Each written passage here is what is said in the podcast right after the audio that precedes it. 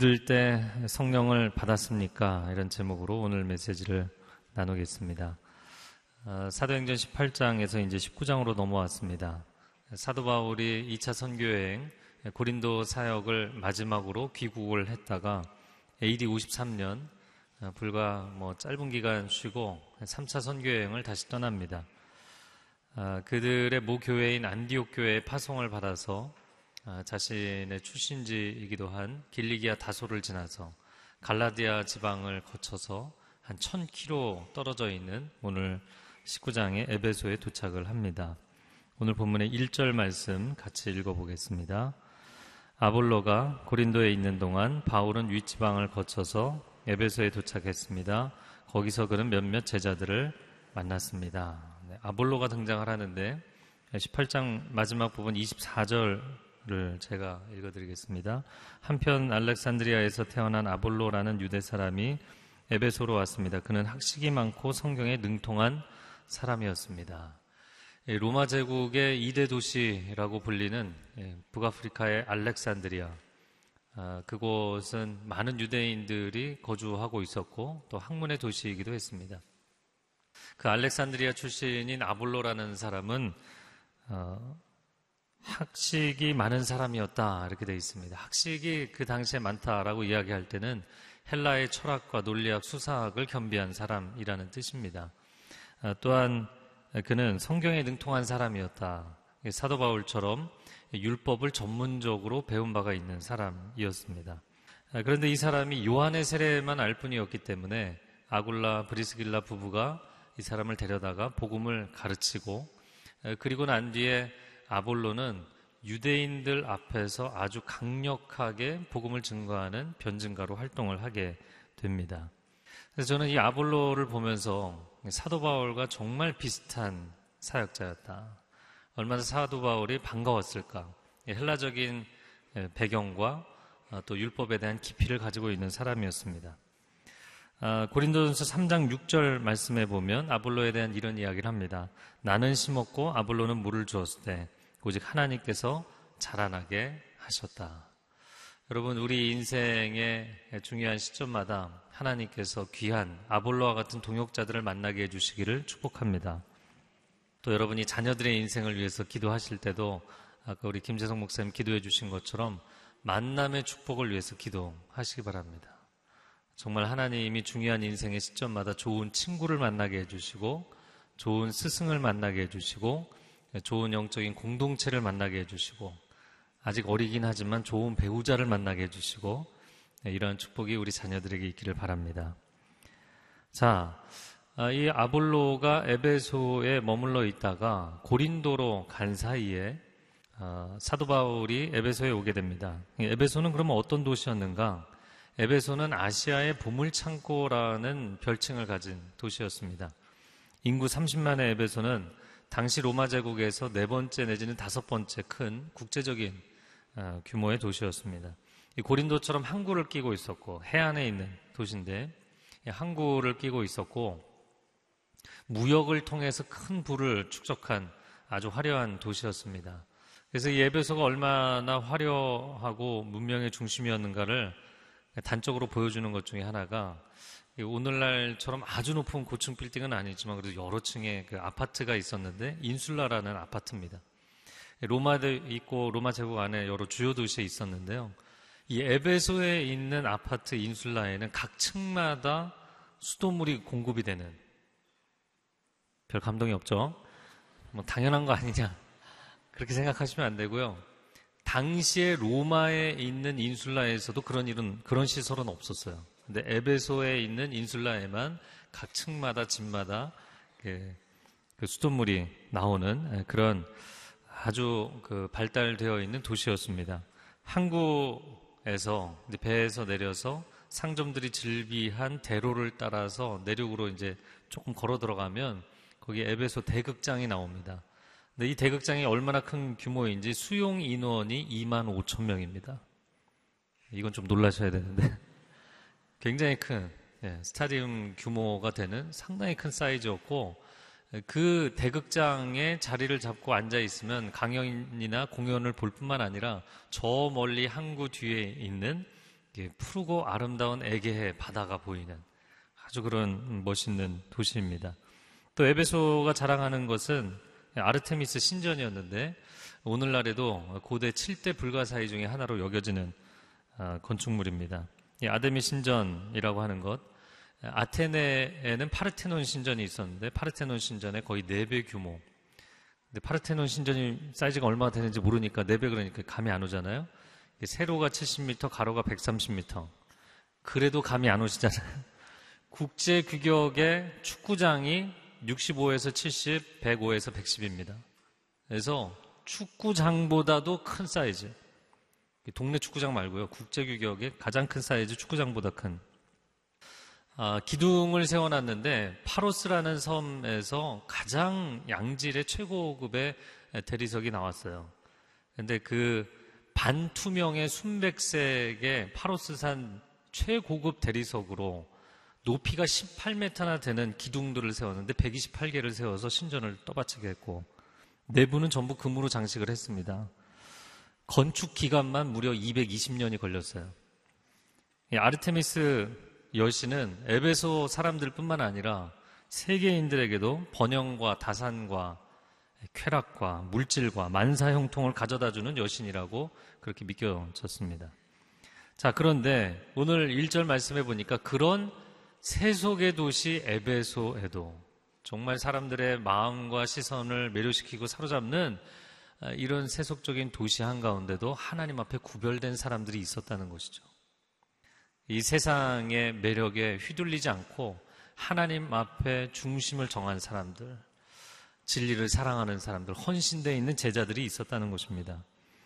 아, 다만 이들도 아볼로처럼 요한의 세례밖에 알지 못하는 영적인 한계가 있는 사람들이었죠. 그러나 사도 바울이 볼 때 이 사람들은 굉장히 가능성이 있는 사람들이었어요. 데려다가 양육을 했죠.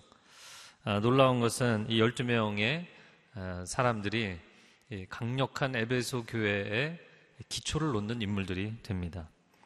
여러분 이 시대 또 이 도시와 나라 민족을 위해서 하나님께 사람을 찾으실 때 이 에베소의 열두 제자와 같이 정결하게 준비가 되어 있는 하나님의 사람들이 될 수 있기를 축복합니다.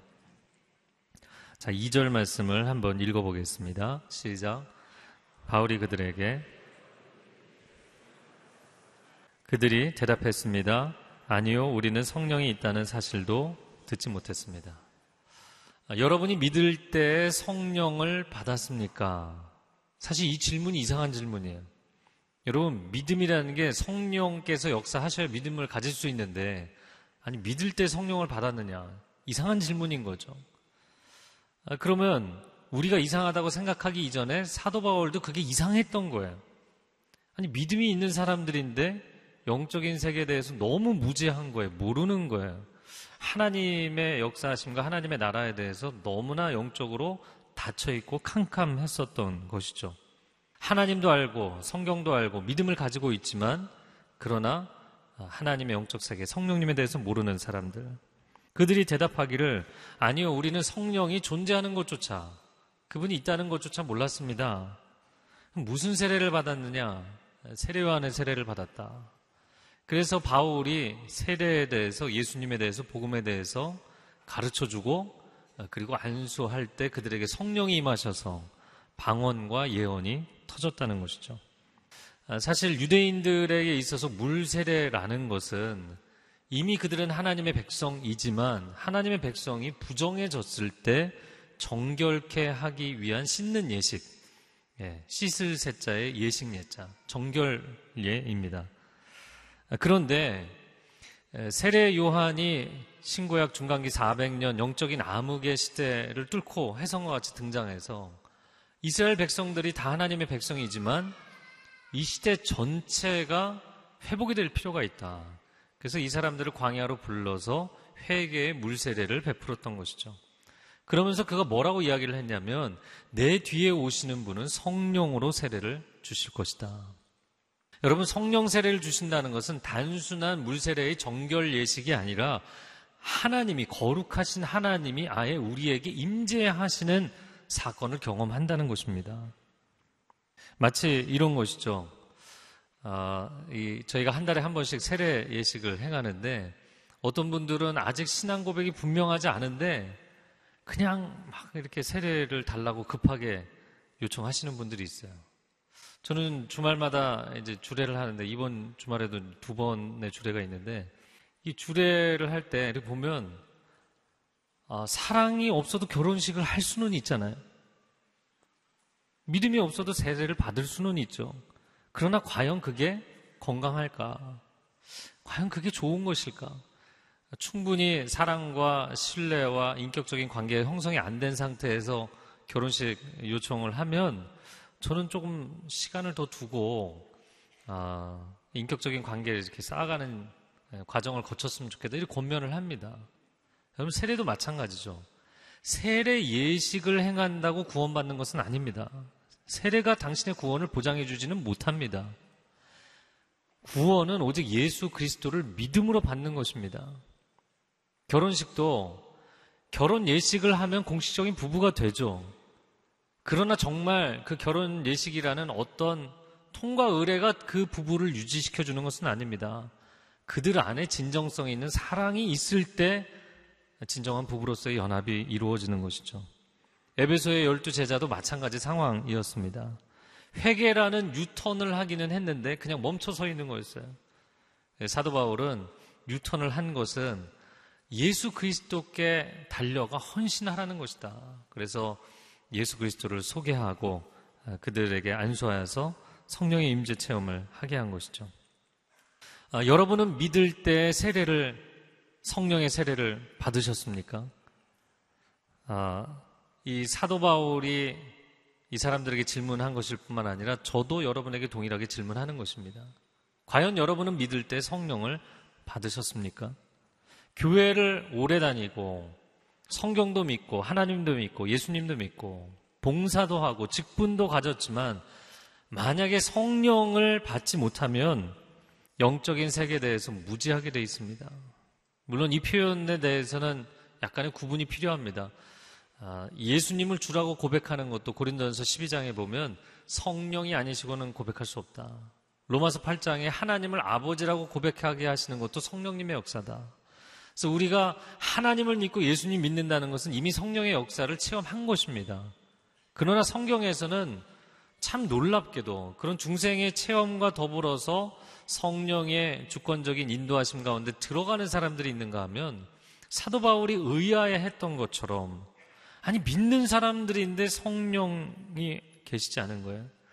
성령의 충만함을 입지 못한 것을 이야기하는 것이죠. 그래서 신학적인 관점에서는 사실 성령론의 이 두 가지 관점을 이야기합니다.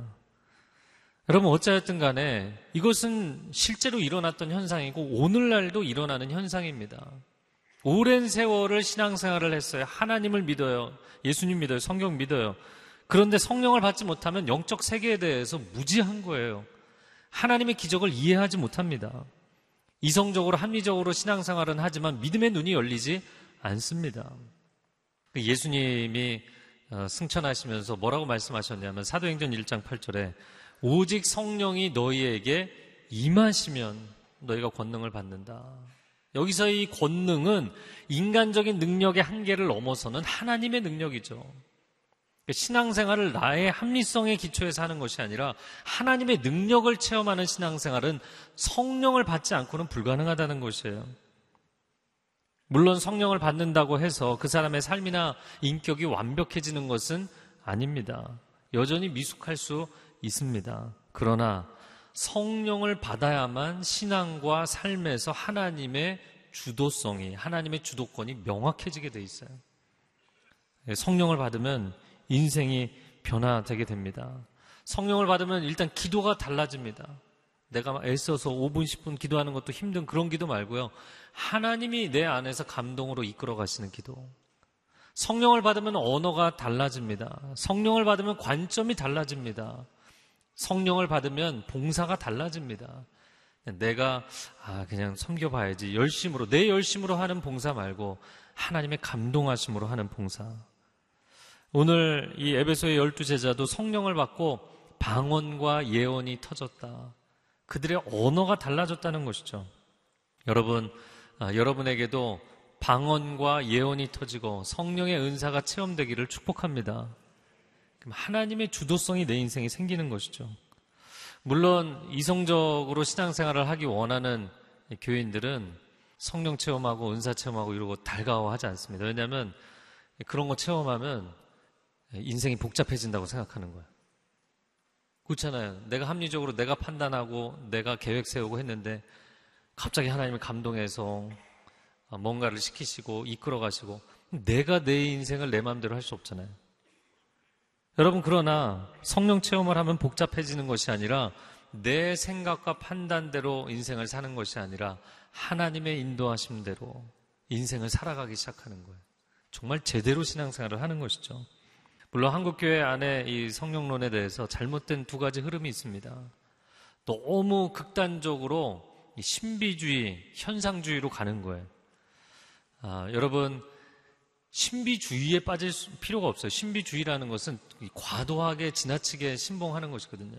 이 신비적인 분위기와 신비적 현상 자체를 좋아하는 거예요. 여러분, 그 사람을 사랑하는 것과 어떤 그 사람의 분위기를 좋아하는 건 다른 거예요. 아, 할렐루야. 본질을 파악을 해야 되는데, 마치 이런 것이죠. 예수님이 변화산에 올라가셨을 때, 베드로가, 야, 여기 너무 분위기 좋습니다. 초막 셋을 짓고 여기 계속 있읍시다. 아니, 사명 때문에 오신 분인데, 여러분, 그 신비로운 분위기 자체를 좋아하는 게 신앙생활이 아니에요. 예수님이 한마디도 대답도 안 하시고 환상을 걷어버리셨어요. 그리고는 성경에 뭐라고 써 있냐면 오직 예수만 보이시더라. 아멘. 신앙생활은 예수님을 바라보는 것이고 예수님과 교제하는 것이고 그분을 믿고 따라가는 것이죠. 하나님의 아들 예수 그리스도께서 이 땅에 오신 것 자체가 신비입니다. 신비적 분위기를 쫓아가는 신비주의에 빠질 필요가 없어요. 우리의 신앙 자체가 어찌 보면 놀라운 신비인 것이죠. 그런 쪽으로 너무 지나치게 가는 게 문제예요. 그러나 또 그러다 보니까 이런 것을 터부시해서 영적인 이야기만 나와도 이거 이상한 거 아니냐, 이단이 아니냐, 신사도 운동 아니냐, 이런 쪽으로 얘기하는 것도 또한 문제입니다. 그래서 영적 균형이 필요하죠. 여러분 성령의 역사와 역동성이 사라지고 기독교가 합리적인 이성에만 기초하겠다고 그러면 교회에는 굉장히 위험한 물결들이 밀려 들어오기 시작합니다. 그럼 어떤 것들이 오는가? 인권이 진리보다, 성경의 진리보다 중요해지는. 그리고 모든 종교의 구원이 있다고 이야기하는 종교 다원주의를 받아들이고, 아, 하나님 그래도 좋으신 분인데, 무슨 그렇게 심판하시겠어? 지옥은 존재하지 않을 거야. 지옥 부재서를 주장하고. 이것이 다 합리적 이성에 기초한 서구 기독교가 지금 가고 있는 방향이에요. 서구 기독교 가운데 인본주의 쪽만이 아니고 복음주의 계열도 이런 쪽으로 지금 가기 시작했어요. 많은 교회들이 참여하고 많은 목사들이 참여하기 시작했어요. 여러분, 교회는 어떤 공동체인가? 십자가의 복음으로 잉태되어서 성령의 능력으로 출산된 공동체입니다. 이건 제가 한 말이 아니라 하영조 목사님 하신 말씀이에요. 너무나 명언이잖아요. 교회는 복음이라는 씨앗으로 잉태가 되어서 성령의 능력으로 출산된 공동체라는 것이죠. 할렐루야. 그럼 이 두 가지 요소를 놓고 교회를 다시 한번 정의를 한다면 어떤 것이 교회가 아닌가? 부정명제로 이야기를 한다면 이런 것이죠. 복음이 없는 교회, 십자가의 복음이 없는 교회는 교회가 아닙니다. 교회라는 타이틀을 걸고 사람들이 모여 있어도 그것은 사교 모임일 뿐이에요. 동호 모임일 뿐인 것이에요. 두 번째 부정명제를 이야기를 한다면 성령께서 계시지 않는 교회는 교회가 아닙니다. 그 도덕론을 이야기하고 윤리 강연을 하는 강연회일 수는 있어요. 대사회적인 선한 일을 행하는 복지기관이 될 수는 있어요. 그러나 성령이 계시지 않는 교회는 교회가 아니라는 것입니다. 사람들이 종종 오해하는 것처럼 내가 하나님도 믿고 예수님도 믿으니까 난 구원의 확신도 있고 성령님은 선택 과목일 수 있지. 과연 그런가? 결코 그럴 수 없습니다. 우리가 믿는 하나님은 성부, 성자, 성령, 삼위일체 하나님이신 줄로 믿습니다. 그런데 어떻게 삼위일체 하나님을 믿는데 성령님만 제외가 될 수 있나요? 3세기 교부 어거스틴이 이런 말을 했죠. 삼위일체를 이해하려는 사람은 자신의 이성을 잃을 위험에 처하지만 삼위일체를 거부하는 사람은 자신의 구원을 잃을 위험에 처하게 된다. 무슨 말인가요? 이것은 내가 성령님을 믿지 않는다면 그건 하나님을 믿지 않는다는 뜻이라는 거예요.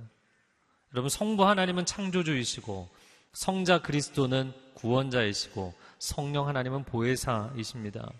이 보혜사는 늘 우리 곁에 함께 계셔서 아, 우리와 동행하시고 우리를 도우시는 하나님.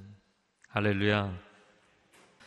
아, 성령님은 교회에서 성도들 거룩하게 살라고 만들어낸 후대에 만들어진 개념이 아닙니다. 이미 창세기 1장에 등장을 하죠. 창세기 1장 1절 태초에 하나님이 천지를 창조하시니라 성부 하나님 등장하시죠. 창세기 1장 2절 땅이 혼돈하고 공허하며 흑암이 깊음 위에 있고 하나님의 영이 수면 위에 운행하시 하나님의 영 성령님이 등장하죠. 1장 3절 하나님이 가라사대 빛이 있으라 하시며 빛이 있었고 말씀으로 세상을 창조하신 태초부터 계신 말씀 예수 그리스도. 그래서 창세기 1장 서두에 이미 성부 성자 성령 삼위일체가 등장하세요. 이걸 후대에 만들어진 개념이 아니에요. 예수님도 고백하셨죠. 마태복음 28장 19절 대위임 명령에 그러므로 너희는 가서 모든 민족을 제자 삼아 아버지와 아들과 성령의 이름으로 세례를 베풀라. 그래서 이 복음을 받아들인 사도 바울도 삼위일체의 이름으로 성도들에게 축복을 선언합니다. 고린도 후서 13장 13절 한번 같이 읽어보겠습니다. 시작. 하나님의 사랑과 성령의 교통하심이 너희 무리와 함께 있을 지어다. 방금 여러분은 축도를 하신 거예요. 마지막 예배 끝날 때 축도 하잖아요. 베네딕션. 고린도 후서 13장 13절이 고린도 후서의 마지막 장 마지막 절이에요. 성도들에게 편지를 보내면서 마지막 축복의 인사를 한 것이죠. 예수 그리스도의 은혜, 여러분 은혜는 무엇이냐면 받을 자격이 없는 죄인들에게 값없이 주시는 하나님의 선물. 그것이 십자가의 그리스도를 통해 드러났잖아요. 그래서 예수 그리스도의 은혜입니다. 근데 그 은혜를 왜 베풀어 주셨어요? 하나님이 우리를 사랑하시기 때문에. 그래서 그리스도의 은혜와 하나님의 사랑. 그것을 우리가 어떻게 체험합니까? 성령님의 교통하심을 통해. 이 교통이라는 단어가 좀 어려운데 영어로는 펠로우십이에요. 교제예요. 우리 곁에 다가와 주셔서 너에게 은혜를 베푸시고 너를 사랑하신다.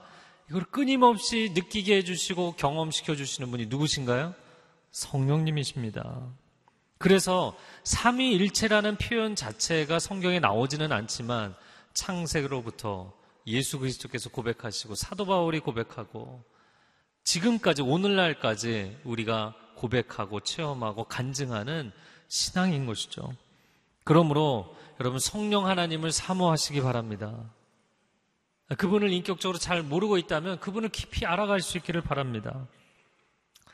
아, 왜냐하면 성령님에 대해서 오해하는 분들이 많기 때문이에요. 단순한 어떤 파워나 에너지나 온 우주에 충만한 기 정도로 생각하는 분들이 있어요. 그리고 그렇게 가르치는 사람들도 있어요. 아, 그렇지 않습니다. 성령님은 지정의를 갖고 계신 인격적인 하나님, 이십니다.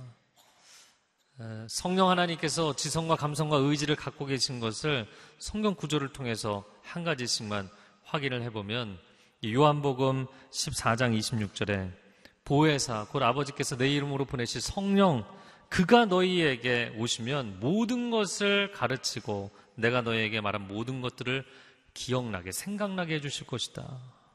그분은 지적인 분이세요. 그래서 그분이 임하시면 하나님의 지혜의 세계가 열린다는 것입니다. 제자들이 3년 동안 예수님의 말씀을 들었는데 기억이 잘 안 나요. 이해가 잘 안 돼요. 왜? 영적 세계에 대한 이해가 없으니까. 성령이 임하시면 말씀이 이해가 되고 기억이 난다는 거예요. 어, 제가 아는 한 분은 성경을 원래 한 절도 암송을 못 하셨대요. 혹시 여러분 가운데 그런 분들 계신가요? 앞부분 한 문장 외우고 뒷부분 외우다 보면 앞에 까먹어요. 또 다시 앞에 외우다 보면 또 뒤에 까먹어요. 한 구절도 제대로 외우기가 힘든. 그런데 여러분, 뭐 요즘 유행하는 그런 사람들이 열광하는 드라마의 대사는 너무나 오래도록 잘 남아요. 그래서 드라마 앞에서 울고 웃고 집회하는 거는 너무 자연스럽고, 이 성경 구절은 한 구절도 암송이 안 되고, 근데 그분이 성경 구절이 암송이 전혀 안 되는 분이었어요. 근데 어느 날 정말 인생의 깊은 어려움과 고통과 고난 가운데 하나님의 깊은 임재를 체험합니다.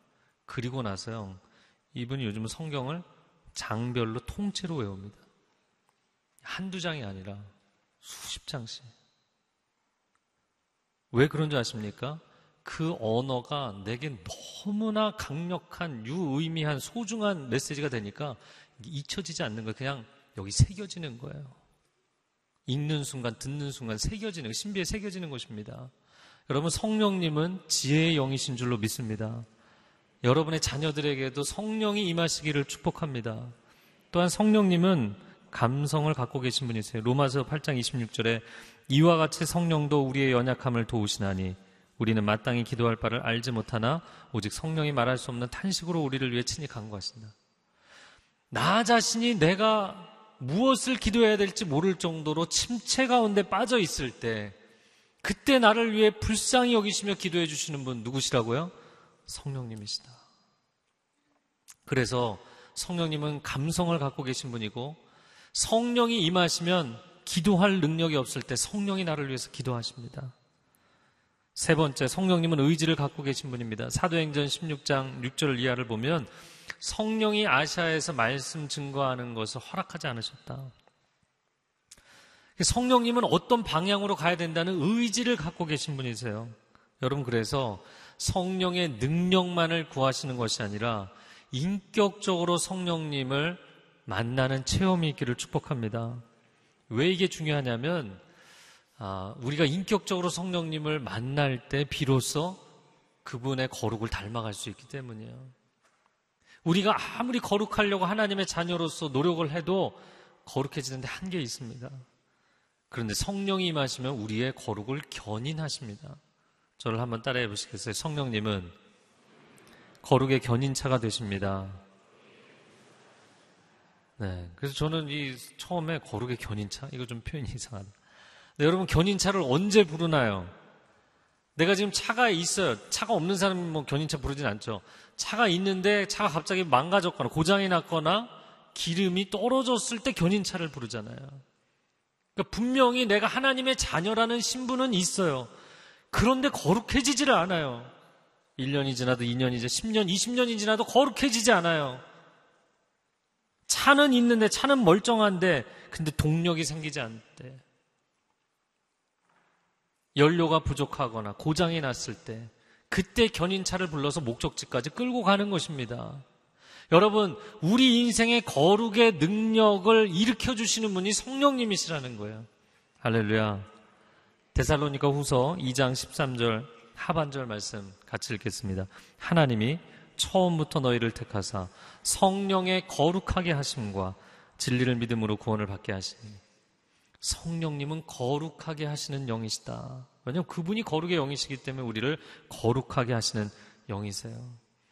그래서 크리스찬이요, 교회를 다니는 사람, 성도, 심지어 성도라는 것은 영어로 세인트잖아요. 성인이란 뜻이잖아요.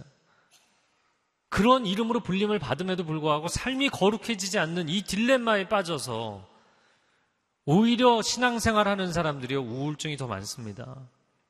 크리스찬 연예인들이 더 많이 자살을 합니다. 크리스찬들이 더 내적 갈등이 큽니다. 이유가 뭔지 아십니까? 기준 자체가 없는 사람은 갈등할 이유가 없어요. 근데 하나님의 거룩을 따라가야 되는 기준은 있는데 내 삶은 그렇게 되지 않는 거예요. 왜 이 갈등과 간격 가운데 살아갑니까? 성령을 사모하십시오. 성령을 받으십시오. 성령이 임하시면 이 간격을 메워버리신다는 거예요. 할렐루야. 성령이 임하시면 중독적인 습관이 끊어집니다.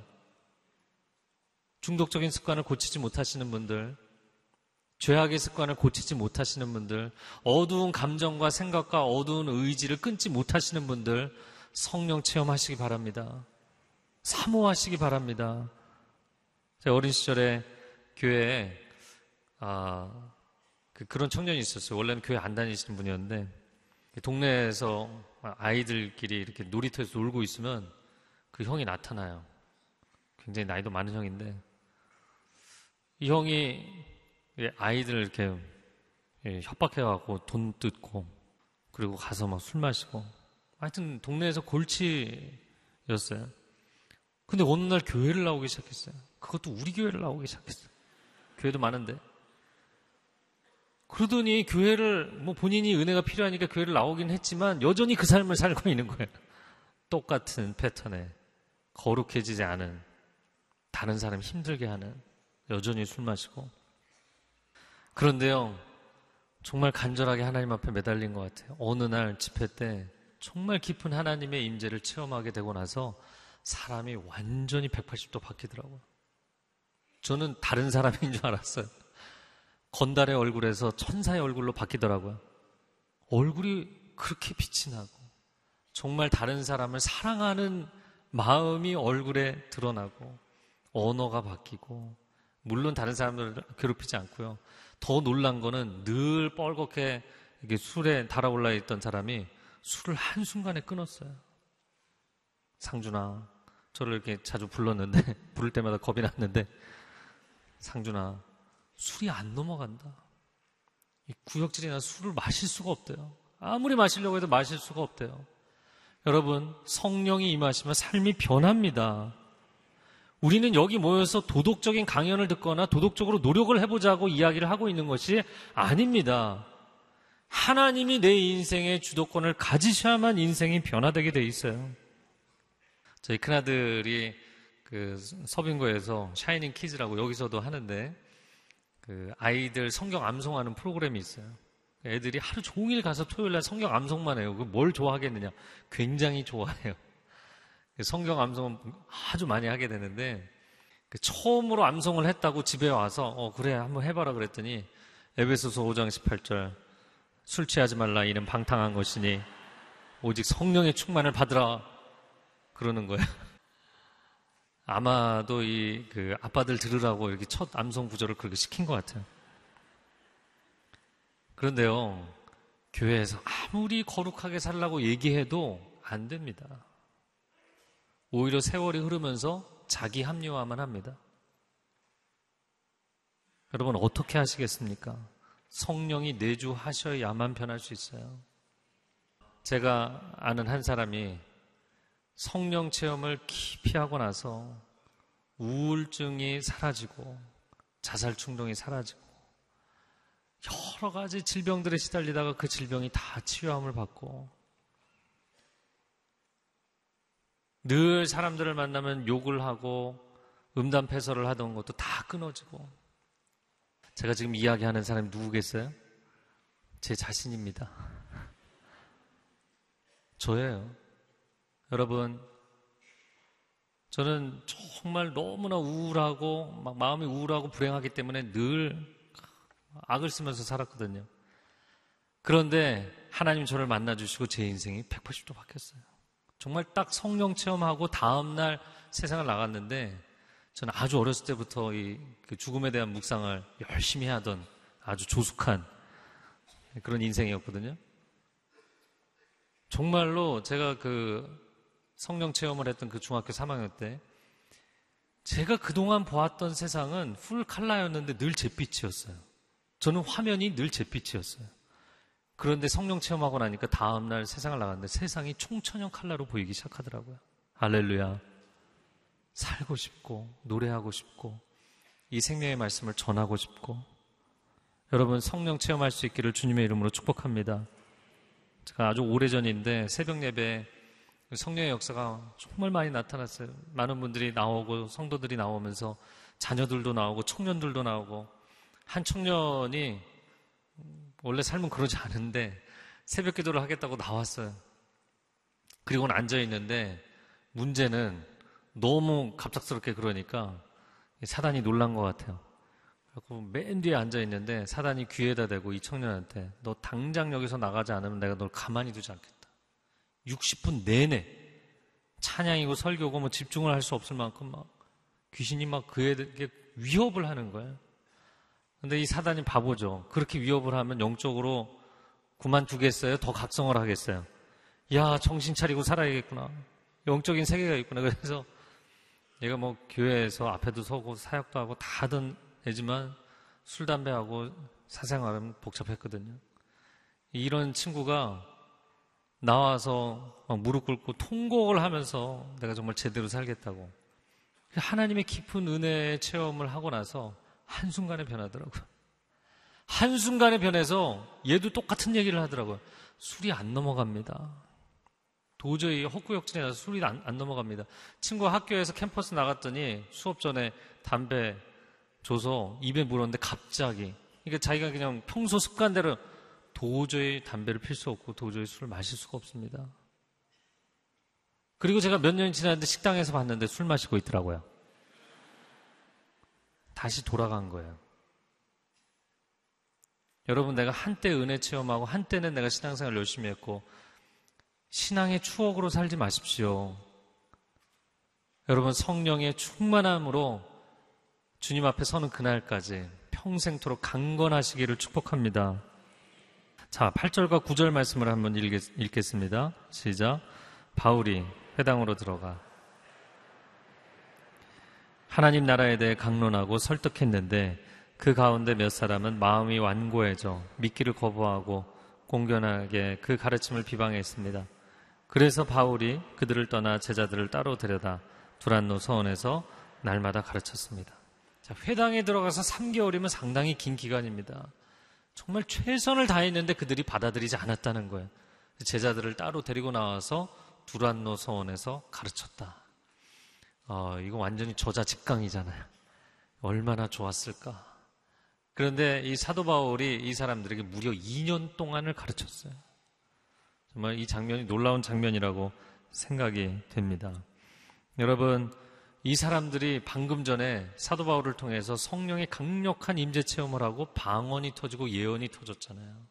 예언이 터진다는 것은 사실 내가 성경 공부 따로 하지 않아도 그냥 하나님의 말씀이 나를 통해서 그냥 수도꼭지를 틀면 호수에서 물 나오는 것처럼 그냥 나오는 거거든요, 말씀이. 그런데 오늘 본문에 놀라운 것은 무엇이냐면 이 예언과 방언, 성령의 은사 체험을 한 사람들을 사도 바울이 와, 영적인 능력이 나타나는구나. 나가서 예언 사역하십시오. 성령 사역하십시오. 이렇게 시키지 않았다는 거예요. 은사 받은 사람들을 데려다가 강의실 안에 방 안에 가둬두고 표현이 좀 이상하지만 2년 동안 말씀 공부만 시켰어요. 이게 굉장히 중요한 부분입니다. 오늘날 성령의 은사 체험한 사람들 성경 공부하지 않고 그냥 바로 듣는데 뭐 바로 얘기도 시켜주시는데 성경에 대해서 진지하게 고민하지 않고 공부하지 않기 때문에 방향을 못 잡는 거예요. 그리고 위험한 이야기를 하고 위험한 사역들을 아슬아슬한 사역들을 하는 거예요. 여러분 사도 바울도 담에색 도상에서 어, 부활승천하신 살아계신 예수 그리스도를 만나는 놀라운 영적 체험을 하죠. 그리고 나서 그가 바로 사역 시작하지 않았어요. 그는 아라비아 광야에 들어가서 광야에서 4년 동안 말씀만 팠어요. 성경에 통달하고 나서 그리고 나서 사역을 했습니다. 저는 여러분이 말씀으로 성령으로 충만한 분들이 되기를 축복합니다. 물론 장로교 배경을 가지신 분들은 성경 강해, 말씀 공부 이런 쪽만 하다 보니까 성령의 역동성과 은사에 대해서 터부시하고 거리를 두는 경향이 있습니다. 또 정반대로 오순절적인 신앙의 배경을 가지신 분들은 말씀을 깊이 있게 진지하게 연구하고 배우지 않기 때문에 위태로운 부분이 있습니다. 말씀과 성령. 여러분 오늘 이 에베소 열두 제자를 사도 바울이 어떻게 양육했냐고요. 성령의 충만함과 말씀의 충만함으로 양육했어요. 왜냐하면 말씀의 씨앗 위에 성령의 단비가 내려야만 결실이 맺혀지기 때문이에요. 말씀과 성령이 공이 다 필요합니다. 마치 이런 것입니다. 어, 말씀은 있는데 성령이 없으면 지식은 많아지는데 머리만 커지는 거예요. 그런데 역동성이 없어요. 머리만 커지고 몸이 빈약하면 어떻게 되죠? 움직이지 못해요. 늘 생각만 하는 거예요. 판단하고 비판만 하는 거예요. 앉아서 이야기만 하는 거예요. 근데 그 이상의 기적과 능력과 역사가 나타나지 않아요. 그런데 성령은 있고 말씀은 없으면 어떻게 되는가? 이것은 머리는 없고 몸만 비대한 것과 같은 것입니다. 마치 고삐 풀린 망아지와 같은 것이에요. 힘은 넘치는데 어느 방향으로 가는 게 옳은 것인지를 몰라요. 그 자기 등 뒤에 있는 주인 떨어뜨리고 펜스 부시고 난리가 납니다. 여러분, 말씀과 성령으로 충만한 사람들이 되시기를 바랍니다. 사도 바울이 왜 이 에베소에서 그 오랜 기간을 제자 양육을 했는가? 앞에서 사역한 기간 또 뒤에서 보면 10절에 2년 동안 양육을 했다고 되어 있는데 이 기간들을 합쳐서 거의 3년을 에베소 사역을 했다고 보입니다. 3년이나 있었던 곳은 없어요. 네. 1년 반을 고린도에 있었고 그러니까 두 번째로 오랫동안 사역했던 곳보다 두 배나 오래 있었어요. 이유는 이 에베소가 가지고 있는 지리적인 위치. 동방과 서방의 중심에 있고 육로와 해로의 중심에 서 있는 이 에베소의 위치 때문이었습니다. 그는 그곳에서 소아시아의 계시록에 나오는 소아시아 일곱 교회를 개척했고 갈라디아 교회와 시리아 안디옥과 그리고 에게 건너편에 있는 마케도니아 아가야의 도시들 교회들과 연락을 했고 로마서 고린도 전후서를 써서 또 문서 사역을 하고 바로 앞에 있는 크레타 섬, 그 바다에 있는 지중해 바다에 있는 크레타 섬의 디도를 파견해서 거기서 사역을 교류하고 이 에베소라는 중심 도시에서 로마 제국 전체를 영적으로 움직였던 것이죠.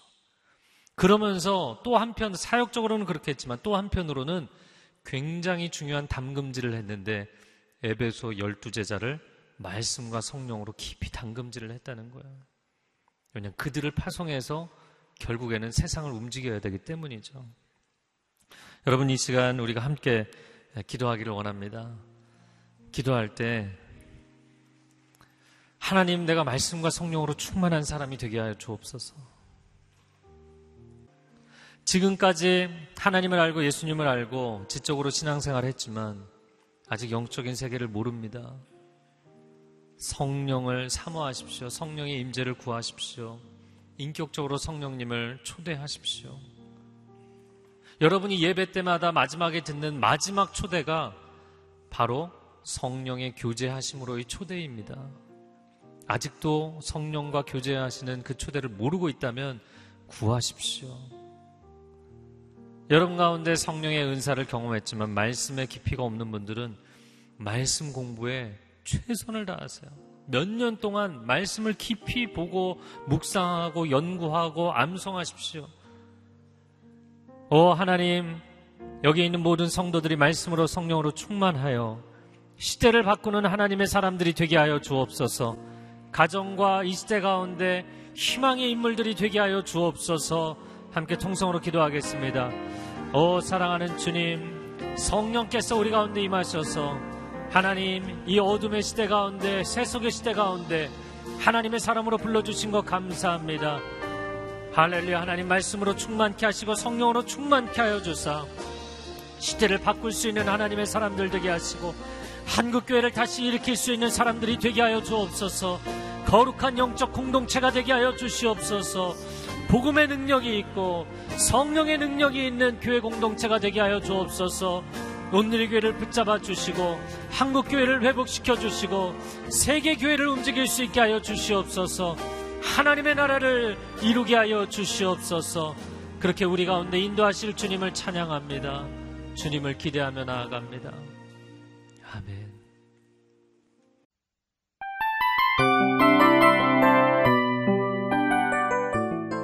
이 프로그램은 청취자 여러분의 소중한 후원으로 제작됩니다.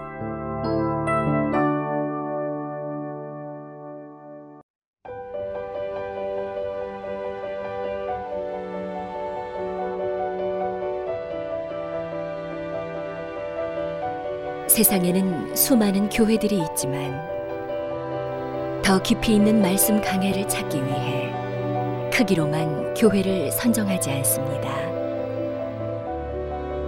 보다 좋은 영적 콘텐츠를 더 많이 나누기 위해 방송비를 받지 않습니다.